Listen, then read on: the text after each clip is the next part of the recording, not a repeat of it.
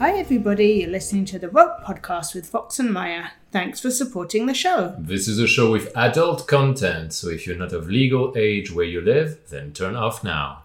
This podcast is about rope bondage. Rope bondage is edge play with inherent risk. We strongly recommend you get proper training and listen to our episode zero on safety and consent in rope before attempting it. Find it at the top of our FetLife page, Rope Podcast. Fox is a rigger and Maya is a bottom. We are long term rope partners who live in Bangkok, Thailand.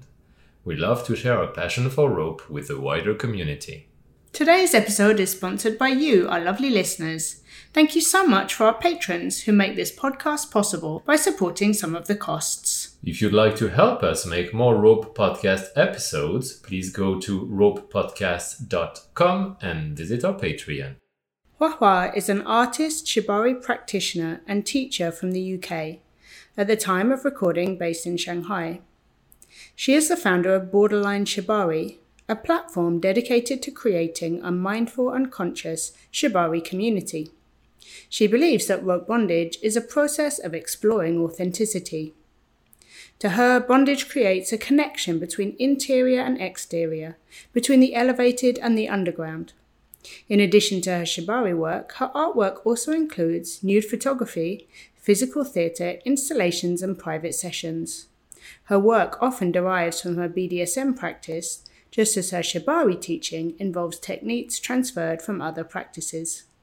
Huahua's shibari teaching style is more centered around intention, expression, and the emotional process of rope. Huahua, welcome on the Rope Podcast. Thank you. I'm glad to be here. It's such a pleasure to have you today. So, to get started, please tell us how you got started with rope bondage. So, when I started around about six, seven years ago, before I was always quite familiar with BDSM, but I wasn't involved in a BDSM community. I wasn't really practicing kink very consciously. It just appeared naturally in a lot of my romantic uh, relationships uh, and in the way I kind of navigate intimacy in general with people. I've always felt like there isn't really a clear distinguishing line for me between vanilla play and kinky play. So I've always experimented with different materials and different sensations, but I never really had a very strong uh, interest in shibari beforehand. I think because generally the information that you can receive if you don't know where to look is usually very much about hardcore porn. Hmm. Uh, yeah, and very much about uh, punishment, right? For example, a lot of Chinese people have watched a lot of military movies and things, and they've seen uh, bondage in it from a political perspective or some sort of fantasy of prisoners and uh, people being transported. Uh, but I never really got any thrill from seeing things like that, so I, I didn't really understand where shibari could be enjoyed, like where it could be seen as pleasurable. Okay. And then I later realized that a lot of my perception of BDSM and kink was just not really well informed. And I think I had a lot of natural interest uh, in kinky play, but I didn't really have the vocabulary to be able to describe it or didn't even have the sense beforehand to know that this is something that can be done mindfully. This is something that can be done with care and with intention and with love. Mm. Uh, until I met people who were more in the scene. And I just happened to meet people through dating, even through vanilla dating apps and things like that. And eventually I met more and more people who I felt more safe to be able to express that, that I started to play BDSM in a much more informed way with the community, with different play partners. So I definitely was playing with uh, BDSM in general beforehand. And then I just found that I was more drawn towards rope bondage. And my interest in rope bondage, I feel like was also connected to my interest in performance art because at the time I was doing a lot of different performances that involved my body and thinking about projects that involved a lot about manipulating the body, about contorting the body, uh, about connection, about intimacy, and rope bondage just seemed to tie everything together quite good plan. Yeah, it really just felt like it summed up everything that I actually was looking for. And I saw my first Shibari performance was with Sube. Mm-hmm. Sube came to Shanghai and it was a very, very discreet performance. It was just in an Airbnb with maybe maximum like seven people. And I was really blown away mostly at the fact that she didn't know the person she was tying beforehand. Mm. And they could reach a very deep sense of vulnerability with each other. That is something that I felt other forms of communication just couldn't get there that fast or couldn't get there so authentically. There's always a lot of small talk involved when you're trying to get to know people often, right? Um, or we have so many guards between each other and being able to see how Shibari can really break that down in a very, not just efficient way, but in a very honest way, right? Okay. And that moved me. And from then on, I kind of understood it as more than just bondage for sexual purposes or bondage as like a, a tool that you include in your play, but actually as a culture in its own. So that's really what my origin hmm. of and my. How did that develop into a career in rope? I think for a lot of people, when it comes to doing shibari professionally, you end up falling into it professionally. It never really is a conscious choice. Uh, and I think that's because no one really grows up thinking, oh, I, I want to be a. yeah. Nobody thinks like, oh, this is my career drive. I want to tie people for a living. I want to teach people how to tie. It just comes out of necessity and it comes out of being in a rather underground community. Um, and then understanding that what you're doing is work and what you're doing by taking the time and investment to learn and study it and dedicate a lot of time and energy to it, it makes sense that it will turn into your profession my personal way of living is that I'm very bad at doing jobs that I don't like. Um, I could never hold a job that I don't have passion for. So it felt necessary that I turn whatever I'm passionate into a form of income as well. So it kind of happened out of demand, but then I realized that I don't need to keep trying to have hold um, a day job and then run off to do my Shibari events every single evening. And it became an issue actually because I had work where my boss would ask me if I could work overtime, if I could work extra on the weekend, and I would have to keep refusing because I was teaching a Shibari class or I was holding a Shibari event in my free time. So that clash just made it more obvious to me that I wanted to jump fully into doing Shibari professionally. Mm. From from the outside, you are known more as a rope top, as someone who ties people. Uh, in your shibari journey, have you done much bottoming, or have you always been more drawn to the top side? Actually, I'm a switch, and I feel like a lot of the way I teach, I think it's often because of the way we see how we promote our businesses and what pictures I share. But if you actually take my classes, you realize that a lot of my topics of teaching are coming from my bottoming experiences. Mm-hmm. So I started very much with more bottoming. And it's only really that a lot of my partners who I got tied by are not in China. So that's why for the last two years where I've got a little bit more access to communi- communicating with communities online and, you know, meeting more people, um, that I'm more known as a rope top. But honestly, it's because COVID and I couldn't travel to see the people I get tied by. What kind of uh, style or experiences do you enjoy in rope? I'm not sure if there's really a specific style that speaks to me. It really does depend on my mood, my state of mind, where I'm at in my life, and on the relationship of the person that I'm with.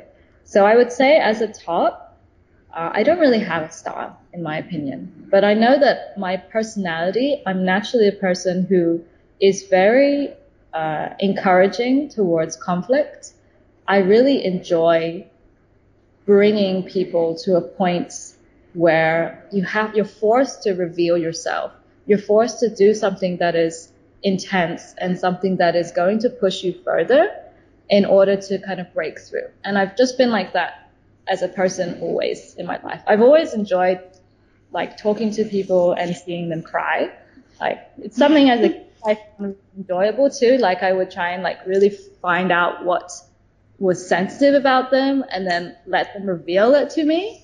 And then I feel really warm and tender towards that person and I want to take care of them and I want to show them that like I'm really proud of them for being vulnerable and breaking down their guard with me. So that's what I tend to do in my shibari as well.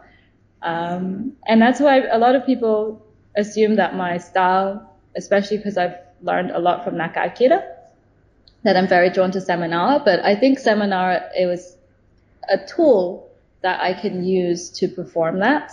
But sometimes it doesn't have to be through that method. Sometimes giving someone intense pleasure without giving them the satisfaction of pain can be more excruciating and can push them more than creating something that is more suffering. So I would say that I'm drawn to many different styles, um, but I tend to find that uh, my way of tying is definitely quite slow. I like a build up.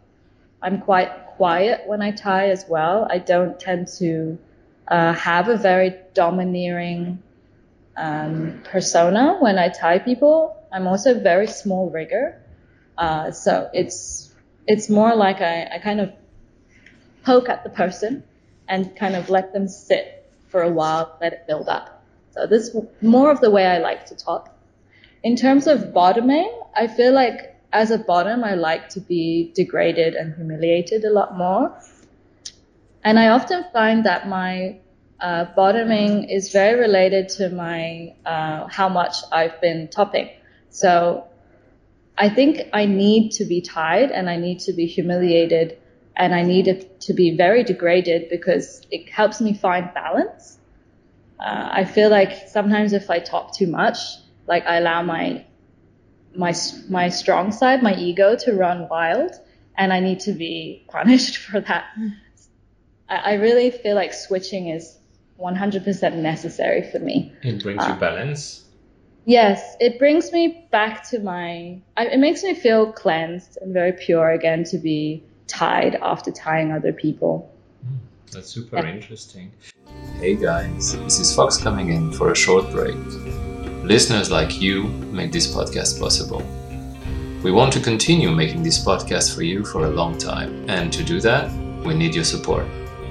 Please go to ropepodcast.com to buy rope video lessons from experts so we get a small commission on your purchase at no extra cost to you.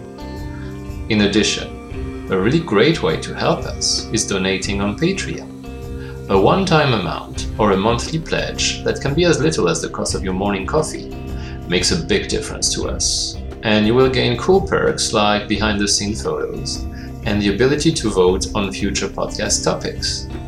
Go support us on ropepodcast.com because you love rope too.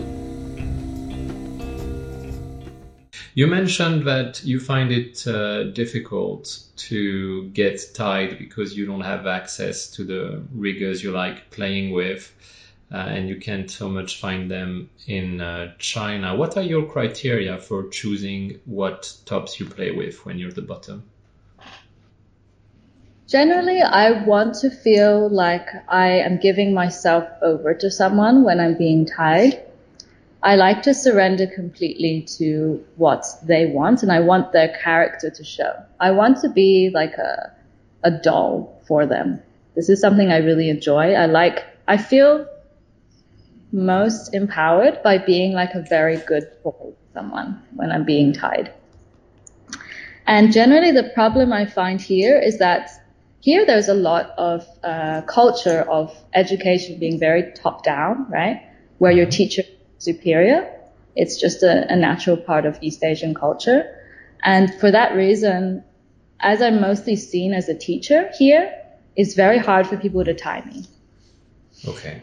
Because you, yeah. you have that position on the top, so to speak, and so they are a bit shy to uh, top you. although I try to actively make it clear that I don't feel in any way superior, and I definitely like to uh, try to make sure that people feel comfortable around me. I think it's normal that for a lot of people they've learned from me here. So I have had people say that when they tie me, they they they can't help but think of it as an exam.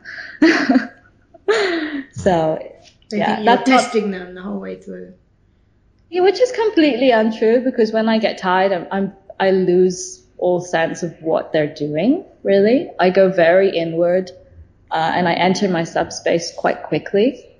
So I think as soon as I know that they're trying to service me or they're trying to get my approval, I lose that sensation very quickly. So that's what's been the main issue for me about bottoming here. So, talking of uh, China, you have been there for six years and you're now moving away. So, so tell us a little bit about the rope uh, scene in China, because most of our listeners won't have uh, sight of what that looks like. Hmm. So the rope scene is very big here, and a lot of it in the last few years has opened up a lot more. So BDSM, sexuality, shibari especially, has really become much more of a public um, activity, and a lot of young people who are involved in the nightlife or um, they're involved with I don't know like music or art, they tend to have heard of what shibari is or have even seen it. So I think that's really amazing to see what our community has done in the last five years or so to allow shibari to have that visibility and to have less shame towards it. But definitely for a long time before a lot of people started holding events, including myself, it was a very underground part of society here where people used very discreet methods to meet each other. Uh, and there was a lot of shame about talking about it publicly. So I feel like there's so many Shibari enthusiasts here, but so many of them are in the closet, though. So it makes sense that there will be a lot of BDSM enthusiasts. Yeah, of For course, sure. of course. Um, one thing I was interested in, so um, in our conception of what rope is, there's Japanese bondage, there's Western bondage, and I wondered if there is Chinese bondage that comes from China. Um, and you talked about the political, uh, militaristic sense of rope. Is there a Chinese bondage? Yes, there is. Honestly, there is probably as much um, relationship to bondage and using it for political purposes or martial art purposes as in Japan. But a lot of that content is lost due to communism and a lot of history and a lot of um, uh, resources have now been completely lost for people. But one thing that has always stuck out, and for most Chinese people, even if they have no idea what BDSM is, they've heard of something called the five flower tie. I don't know if you've heard of it before. Yeah, We have. we have heard of it. But tell us more about it because um, we haven't heard of it from the source. Five flower tie is actually something that a lot of people have seen in TV. It's in a lot of political movies where they're holding prisoners, but it was used even in Shanghai up to the 70s and 80s. So in some cases, some policemen even used it in the 90s. So I have some clients who get tied by me who said they've seen it actually happen in person, which is Wow. amazing. I wish it still continued, but I don't think this new generation of policemen use it. Hmm. But very much instead of using a handcuff system, it's very good actually for holding prisoners who struggle because the five flower tie has a very tight rope wound around the neck and around the arms and it basically lifts your wrist up high. So if you try to lower your wrist, the neck tightens and if you struggle at all, there's no knots in the beginning of the tie. So everything cinches inwards and it wraps around your arm. So it's definitely one that is more suitable for people who want to play this kind of role play. It's not really the most sustainable tie that you can use um, for holding someone for a long time. It's not actually very pleasurable, but it's very good for people who have that context of knowing what the five flower tie. It can really heighten the sense that you're a captured prisoner. Um, but it is definitely dangerous to tie if you haven't learned it properly, I find. Is it a tie that you use in play and a tie that you teach? It's a tie that I've been requested a lot So I only knew about it from people here a long time after I started doing shibari. Like I'd researched Chinese bondage when I first got here and I found it, but I never really looked into it. It was more a demand for me from clients or when I did photo shoots. So I had some photo shoots where people asked if they could uh, have a five flower tie. Um, or I had a lot of um, male submissives who wanted to be tied in that. So I actually learned it from the job rather than from my own personal interest. Uh, I, I don't mind it. I think it's pretty interesting, but in the way I tend to play, I need something that really hugs the model a little bit more. And I like things that are a bit more versatile. Um, so I would tend to use more of a Hojo Jutsu style of tie that is similar rather than the five flower one. And what would you say the characteristics of Chinese bondage would be? Mm. So before, a lot of people had access to um, mostly Japanese teachers. So around 2017, 2018, a lot of Japanese teachers came to China. Before that, a lot of people just didn't know about the community here, or a lot of people were quite afraid. I think for Japanese people, they don't know much about China and they're worried about how um, safe it is to be doing BDSM and BDSM events in China. So they never really dared to look into it until people in my community started going over there inviting them.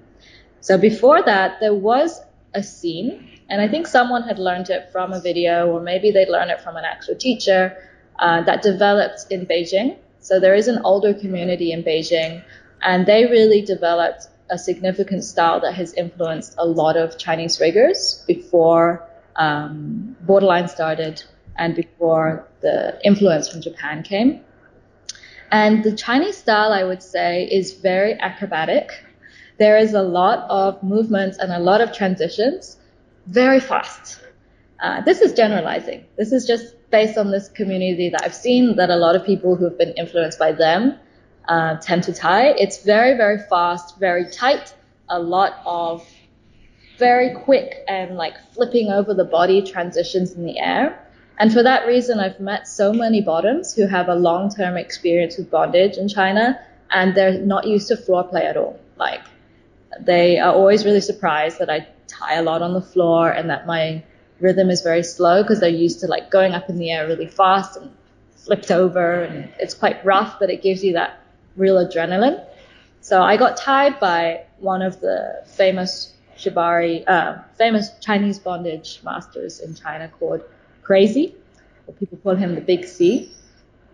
And it was very much, I felt like that adrenaline rush of being on a roller coaster. So it's pretty exciting. Wow. Who who else can um, our listeners check out if they want to find out more about Chinese bondage? Are there other names? Because this is something that's likely to be very opaque to people. So. Yeah, I think more and more Chinese people are using Twitter but beforehand, a lot of Chinese people did not use any kind of social media from the West because of the yeah. firewall. So even though I had a lot of names to recommend people, if you're not using WeChat, if you're not using Chinese uh, social media, it's very hard to be able to reach them or to see their work. Um, but nowadays, there are a few more that are entering Twitter and entering Instagram too. I would say uh, Crazy or Daxi is definitely one of the major figureheads in Chinese bondage because he developed his own system of teaching, his own style of gote, uh, and he has different teachers as well. So it's definitely like a, a style. And I think he's on Twitter. I'll have to double check that. Um, and a lot of his students, I think, are, are very good too. Uh, otherwise, there's quite a lot of people in Shanghai. I think Shanghai now has become a hotspot for shibari. And that would include um, me, Davide, who is a Italian rigger who set up Tie Up, which is a monthly rope party since 2018, I think. So that has been like an important gathering space to develop the community because it was always every single month. And that's how I also like, met a lot of people. And he started a bar, a rope bar called Studio K, which has now closed down. Um, also, there is a very well known Shibari group called 815 Shibari, who I have been collaborating on a lot with for online classes. And 815 Shibari were based in Tianjin, which is a northern city near Beijing. And they were focusing on bringing in riggers from different countries to introduce to China. So they brought in a lot of Japanese shibari artists. They also brought in a lot of different European artists, and um, they basically created a major hub for a lot of people to watch performances around China. So I would say the main groups are there are some individuals in Shanghai, and then there's Crazy and his style, and then there's also 815 Shibari. Dear listeners, our conversation with Hua Hua was really interesting, and we did not want you to miss any of it. As a result, you can hear the rest of this interview in the episode right after this one. So that's all from us at the Rope Podcast. Don't forget to subscribe wherever you get your podcasts from, and also come friend us on our FetLife page, Rope Podcast. Follow us on Instagram, where our name is also Rope Podcast. If you have a question related to rope, we'd love to answer it in one of our future episodes. Drop us a message on FetLife or Instagram. If you like this podcast and would enjoy more episodes, find all the ways to support us on our website, ropepodcast.com. In particular, please consider supporting us directly on our Patreon page.